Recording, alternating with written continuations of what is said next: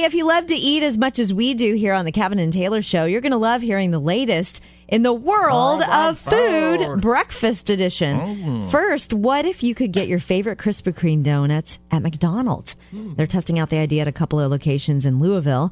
They'll start with original glaze, chocolate, and raspberry. Second, did you hear Kellogg's is bringing back a cereal inspired by Cinnabon? It's mini crispy cinnamon swirl shaped pieces topped with cinnamon sugar and sweet frosting.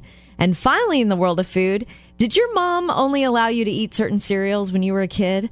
There are several cereals that are no longer considered healthy according to F D A standards. We're talking Raisin Bran, Honey Nut Cheerios, Corn Flakes, Honey Bunches of Oats, Frosted Mini-Wheats, Life, and Special K. You want to guess why? Uh, uh, I don't know. Uh, sugar. Sugar. Sugar. Yeah. Special K's got a lot of sugar in it? Uh, Special K was bad for the sodium. Too much salt.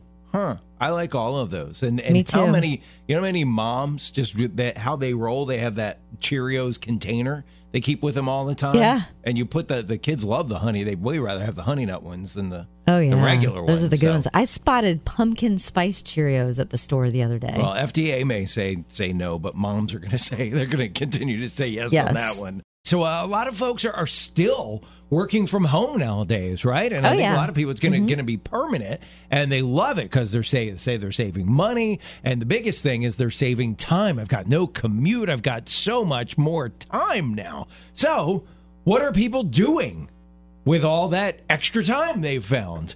Tell you what most people say they're doing with it next.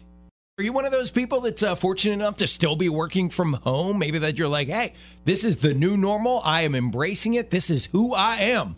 I am working from home. It's yoga pants for me. And maybe I'll put on a shirt and tie with my shorts when uh, when I have a Zoom meeting. But other than that, it's uh, smooth sailing. So what are people doing with all this extra time they've found? That's the big upside of it, right, is people have extra time.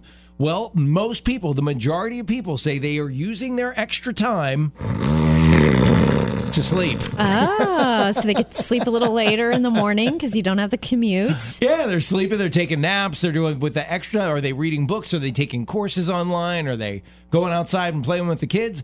Nope.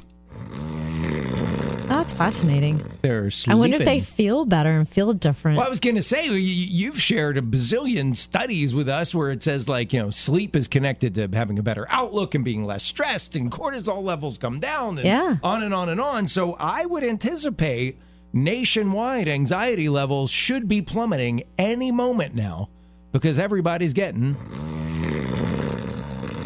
some serious sleep. I don't know if I if I was a work from home person with the, all that extra time, would I use it for sleep? I don't know. I don't think so. I think I'd fill it with some something else. But if you're one of those nappers, more power to you. Do you do that thing in the morning where you pray that prayer like, God, please use me today to show your love and make a difference? Uh, there's something really simple you can do that is contagious in, in a good way. I'll tell you what it is in just a minute. Are you one of these people that prays this prayer in the morning? My friend Mary Louise, I know she does it. You say, Lord, please use me today to to spread your love and your kindness and, and to make a difference in the world, whatever I'm doing. And one way you can do that, believe it or not, you're going to be like, really? That's it, Taylor? That's all I have to do is this. Oh, you make me smile. Smile. Turns out smiling is just as contagious as laughter. And when you smile at someone, it spreads to at least three other people. Hmm. It, it people say that a smile uh, can lift your spirit. It um, it makes you want to do something nice for someone else. And a lot of people say a smile from a stranger is just as good as getting three compliments. So okay. I guess we all, especially those of us who have received unconditional love from God, we should be the ones that are the most smiley. We should smile at other yeah. people, and, and it's contagious, so go for it today. Well, it's a smile has caused one of the biggest questions of, of all time. the, the Mona Lisa, yeah. the most most famous painting in the world, and people have been wondering for centuries, what is she smiling at? Right. right? We're talking about the power of a smile. Buddy the Elf taught us that, right? Smiling. I like it. It's my favorite. But yeah. um, it, here's a dichotomy with smiling, right? You're saying, like, sharing a smile, it's contagious, and like it affects like two or three different people. Yeah. It'll be a ripple effect of your smile. Mm-hmm. However, telling someone You should smile. Not good.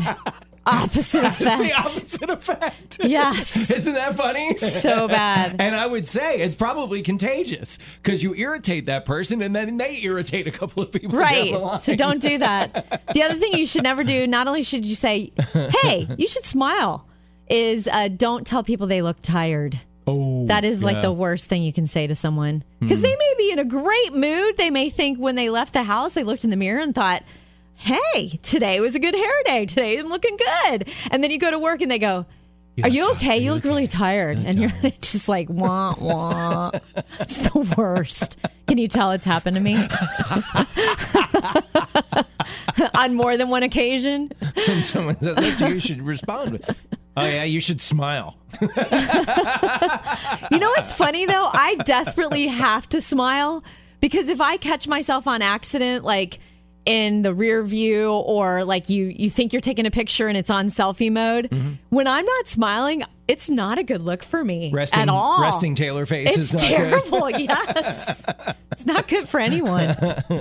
Have you been having vivid dreams lately? Hmm. Google searches of the words vivid dreams are up two hundred forty percent. Hmm. A doctor is weighing in on why you're having vivid dreams and what they mean. People who go to bed late and get up early, get up late, uh, you're actually more prone to have vivid dreams. But uh, here are a couple other factors. When it's really chilly in your bedroom, you have deeper, better quality sleep, and then that gives you more vivid dreams. If you eat close to bedtime, you're more likely to have nightmares. Yeah. Having dreams about financial stress, work, or relationships can often be linked to stress and anxiety without you knowing. And they say doing some things like relaxing and calming down before bedtime might help if you're having stressful, vivid dreams. Hmm. I don't, that cold temperature, deeper sleep thing, not with me. Oh, really? If it's cold, it wakes me, it'll wake me up, and then I wake up and I'm like, oh man, I woke up, and I gotta go to the bathroom. It's like, it's, you're so it cold. Spirals, yeah. Oh, the whole thing spirals. I need it, I need it like the warmer, the toastier, the better. You're like my roommate in college. She loved it hot. I like it, I sleep deeper when it's cold, for mm. sure.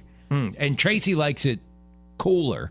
So she was like, like last night, she had a sheet, a tank top and like shorts, like pajama sh- set that she went to bed in. That's I had it. On, I had on sweatpants, a long sleeve shirt, uh, the sheet, and two blankets, and I had them pulled up to my chin when I first got in because I was so cold. So yeah, we're just we're just opposites. That's like that. Funny. Picture this: you're you're having a baby, you're about to give birth, and your husband's an O B G Y N. What could go wrong, right? We're gonna talk about that next. Hey, this is your guarantee to put you in a good mood story of the day. Good news! Can an O B G Y N work from home? Well, uh, Doctor Dan works in Brazil, and he took working from home to a whole new level. Uh, he's at work. He's at the doctor's office, okay? Mm-hmm. And he gets a call from his wife. Okay. It's time!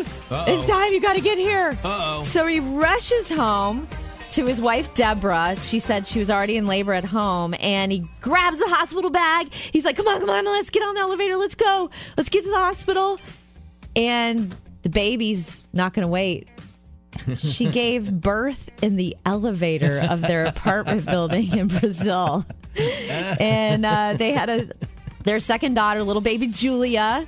Um, she just wasn't going to wait. And Doctor Dan, he's delivered over five thousand babies in his career, but never anything like this, his I own daughter. His, I wonder if his wife is like, you should have known this was coming. You call yourself a professional. Right? You left uh, the house this morning knowing this baby was on its way. Imagine those stories little baby Julia is going to be able to tell mm. when she grows up. Yeah, yeah, I was born in an elevator. Two truths and a lie. Wow. I was born in an elevator. Uh-uh. No, you weren't. And my dad's an O B G Y N. Funny story about that uh, lady whose husband is an O B G Y N, and he couldn't get there in time. They gave She gave birth in the elevator of their apartment building. That's crazy, right? Yeah, can't There's imagine. There's got to be an Aerosmith parody song about that. You know the song Love in an Elevator?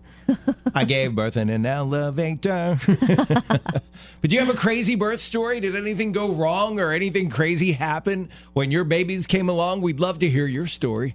So uh, we're talking about crazy birth stories. Did it involve rushing to the hospital? Um, for us, it wasn't rushing to the hospital. For my wife, it was, particularly with our daughter, Autumn, it was a very, very difficult pregnancy.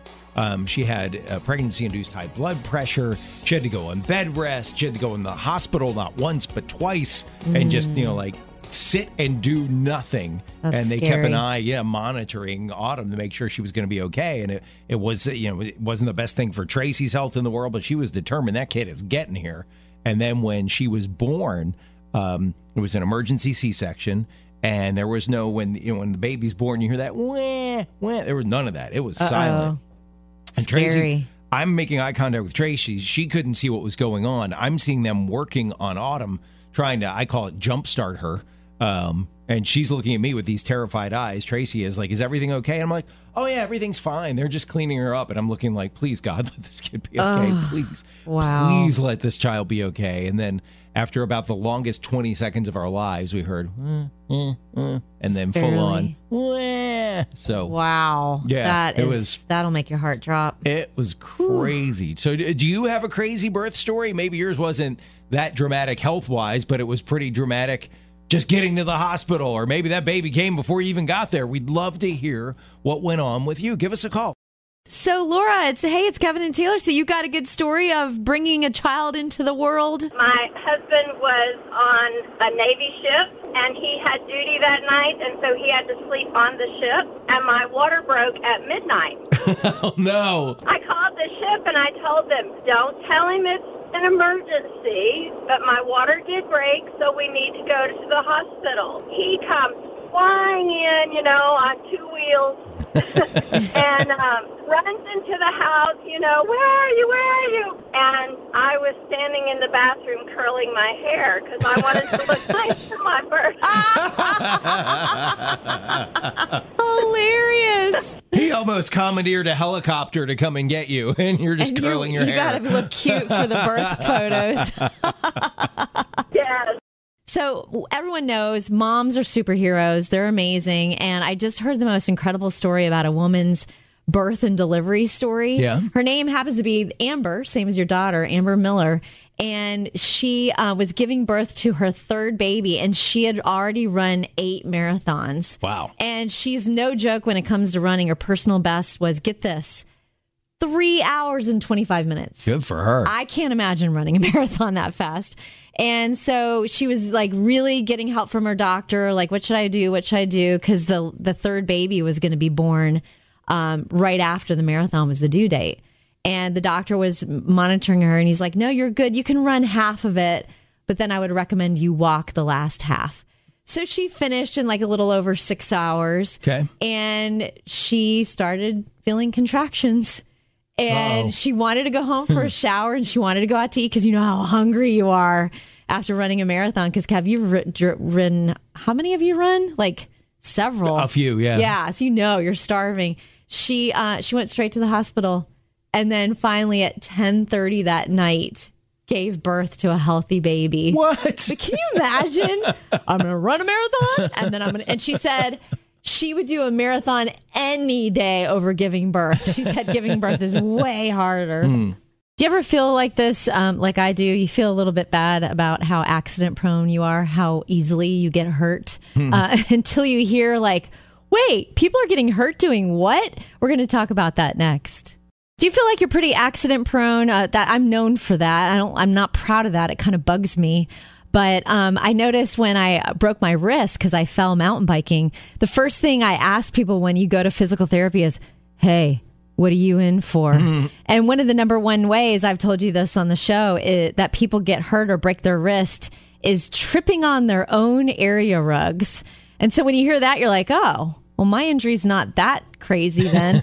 uh, so here is something that I learned that I'm passing along to you because I'm accident prone. Okay. And this can be for you and your kids and your husband and all of you and your family. The number one way people get hurt during trick-or-treat season is... is- carving pumpkins. They say it would be no way better if you let your kiddos paint the the pumpkins instead of carving. Leave the carving it. to the adults, or if you're accident prone adult like me, maybe go back to just painting the p- pumpkins. And then they also highly recommend hop online. I noticed they're for sale on like Amazon. Mm-hmm. Get the um, the battery powered L E D candles for your pumpkin. Skip the flame, the real candles. Because apparently, if you talk to E R nurses and doctors, the number one visit during trick or treat season is pumpkin carving injuries. Really? Isn't that crazy? The more you know. I had no idea. I was today years old. So yet another thing to be scared of, everybody. Do you ever get frustrated when things don't go right? I mean, we expect things to go right. And when they don't, we get frustrated, upset, short-tempered, the whole bit. I heard something the other day that really put it in perspective. And I'm trying to apply this and, and really embrace it. And maybe when you hear it, things will be a little less stressful for you, too. It's all about expectations. Okay, so I heard this the other day, Taylor, and I think it can help a lot of people. I know it's helped me already with um, our expectations in life. I mean, we, we for whatever reason, we expect one hundred percent of like the structures and systems in our life to go right one hundred percent of the time. And when they don't, we get really messed up. We get really angry, right? We get really just like, I can't believe this happened again. Like, I don't know, you go to, I've I've seen it happen to you. You go to start your computer in the morning, and what happens? The blue screen of death, right, it's as like, Kevin nicknamed it. The computer goes, I don't think so. I'm talking yeah. about just on a normal day. It takes forever for it to boot up, right? Mm-hmm. And don't you wind up getting frustrated? I know I do the same thing. If something takes a while, I'll be like, oh my gosh, this is taking forever. And it's because we have that expectation that everything's going to go right all the time. And if you think about it, that's just this side of heaven. That ain't going to happen. It's nope. statistically impossible for that to happen. So if you go through life with this mindset of I expect everything to go right all the time, one hundred percent of the time, yeah, you're going to be frustrated and anxious. If you go through life thinking like, okay, yeah, some things are going to go wrong, but that's no big deal. Yeah, somebody's going to get in front of me in the fast lane and they're going to be going five miles an hour slower than everyone else wants to go. It's going to happen. It's going to be okay. Still going to get there. I mean, have you ever been so late for something that I don't know, you everything went wrong, you didn't get the job, you didn't get married, the you didn't make the sale, whatever. No, right? Mm-hmm. Yet we get stuck behind that person and we lose it. So anyhow, that was helpful to me. I'm really trying to apply that. I have advice for you too, like if someone in your life is going through that, don't walk up to them in that moment when they're that angry and say, consider it pure joy when you face trials of any kind. Not right. the right timing. Hey, God won't give you more than you can handle. It's the equivalent of calm down. All right. Bible style. So that's been very helpful to me. And I just heard it a couple days ago. So check in with me in about a week and see how it's going. But right now, so far, so good. Hey, you know how the U S Surgeon General is usually focused on health issues, like encouraging you to quit smoking? Well, check out what he's worried about nowadays. He says toxic workplaces are bad and hazardous to your health. A mentally healthy workplace includes growth opportunities, work-life balance, and community, according to America's doctor. After all, chronic stress leads to poor sleep and a bunch of other health issues. So he says try not to work somewhere that's toxic. How much of it is coping skills, though? I mean, I'm, all right, I'm not going to mention which one of my daughters, but to one of my daughters, everything and everyone is toxic. It's like, okay, at what point does it become your responsibility just to be able to navigate that stuff, right? Yeah, I think there's a gonna... there's a big difference. Like, you can be resilient, mm-hmm. but if you have a boss that's just constantly putting you down and belittling you, or you know, making everybody feel like they don't matter. Yeah, that just that starts yeah, yeah, that, to grate on you after yeah, a while. I get yeah. that. Yeah, absolutely. Hey, when was the last time you owed your other half an apology? This guy from Maine is either the bravest or the most foolish husband in the world. He compiled a list of the things he's had to apologize to his wife for lately, and made it into a TikTok video. Ooh. It's like his greatest hits of apologies. Went upstairs for the night without announcing it. I applied the brakes in order to save our lives. When I sprained my ankle, I had a walking boot and I was limping too loudly up the stairs. He said one time wow. he uh, he had too much breath. His warm breath got on his wife. And uh, so I don't know, like either his wife isn't on TikTok or... she's got a really good sense of humor. I was passive aggressive with the emphasis on aggressive. Yes. Wow, what are you thinking, bro? uh uh-uh, I was shocked. Shocked. Uh-uh. Coming up, do you like to get together with friends the night before Thanksgiving? Hey, do you like to get together with friends the night before Thanksgiving? A lot of people call it Friendsgiving, where you get to see your friends before a weekend full of family stuff. One in three say they're having one. Uh, a Friendsgiving say they're going to have pizza this year. Hmm. And when it comes to inflation and grocery costs, eighty-eight percent of families surveyed said they'll save money on the meal by eliminating at least one dish from the menu. Other ways they plan to save money, invite fewer people. And I've never heard this before. Um, you know, ask this I've heard, you know, hey, can you bring something? You bring the cranberry, you bring the rolls. That's that's totally common. But this one was what shocked me. A huge amount of people said in this survey they'll ask guests to contribute money to help with the meal no this kidding. year because inflation. Yeah, I was going to say this year, hey, can I bring anything? Yeah, why don't you bring the turkey? Yeah, seriously. Right? Turkey prices are up. I think it's like forty or fifty percent. Oh, something like that. Wow. So, yeah, everybody's tightening their belt, right? Doing what you can to save money. And then, Taylor, you were just talking about Thanksgiving's going to be more expensive this year. Oh, I just read an article about what people are doing at the grocery tro- store to try to save some money. My wife shared something with me yesterday that she's been doing. Maybe it'll be a tip that'll that'll help you. And maybe we can share some tips on saving money at the grocery store. We'll talk about it next. We're talking about ways to save money at the grocery store because nothing's getting cheaper, right? It seems like every time you go to the store, stuff is more expensive. Well, my wife, she went on a grocery store run yesterday and she came home. And Taylor, she must have had like three bags full of pasta. She had spaghetti. She had elbow macaroni. She had, you name the pasta, she had it. And I was like, why so much pasta? Are you going to be making a lot of pasta recipes? And she said, no, but we do eat pasta, you know, a couple times a week, mm-hmm. and we use it all the time, and they had BOGO. Oh, and she's perfect. Like, everything is so expensive nowadays. I saw buy one, get one. I got the limit. And yeah. It was like, you know, limit ten boxes. She's like, I got ten. And if I, I and if I go back later this week, I'm going to get ten more that's smart. Because I'm going to save money while we can. Yeah, I did that the other day with my husband's favorite bagels. Yeah. And I just stuck them all in the freezer. Yeah, put them in the freezer, right. For the first right. time in our lives, we have we kept our old freezer when we moved. Yeah. So, so we have extra freezer extra space. Nice. We've never had that in year in it's our nice, whole marriage. It? Yeah. So, um, but here's what I'm wondering. I saw an article the other day that said people to save money, they're just buying less. They're just going when you go to the grocery store. If you used to buy, I don't know, three bags. Oh, the kids like the regular chips and the ranch. They don't get the ranch chips anymore. They just get the regular chips. They're but they're literally buying less because it's just more expensive. You know how much a bag of chips are nowadays? Oh my goodness, it's crazy. So what are you doing? Is that you? Are you buying just like, did you used to buy the flavor of chips everyone likes? And nope, now you just get the plain and everybody can like it because we're not made of money. What are you doing to save money at the grocery store? Have you made grocery lifestyle changes? Because everything is so darn expensive nowadays. Would love to hear what you're doing. Jessica, it's Kevin and Taylor, and we're swapping ideas on how to save some money at the grocery store because nothing's getting cheaper nowadays. What What is it that you do? We have a family of six, and every Friday I plan out every single meal, what I'm going to cook, exactly what ingredients I need, wow. verifying what we already have, and um, it's for lunches and also for dinner, and we stick to it. Mm. So it's a different way of living, but it's absolutely necessary. Oh, we've totally done that where my wife, I'll go out, we have a pantry in the garage, and I'll be in the garage, she's in the kitchen, and she'll go, okay, I need chickpeas for this recipe. Do we have any? Yep. Yeah, that's so smart to shop from home first. We actually had to have a separate fridge in the garage that's just for the lunch food, and the kids cannot touch it. So. Ooh, otherwise they'll snack you out of house and home.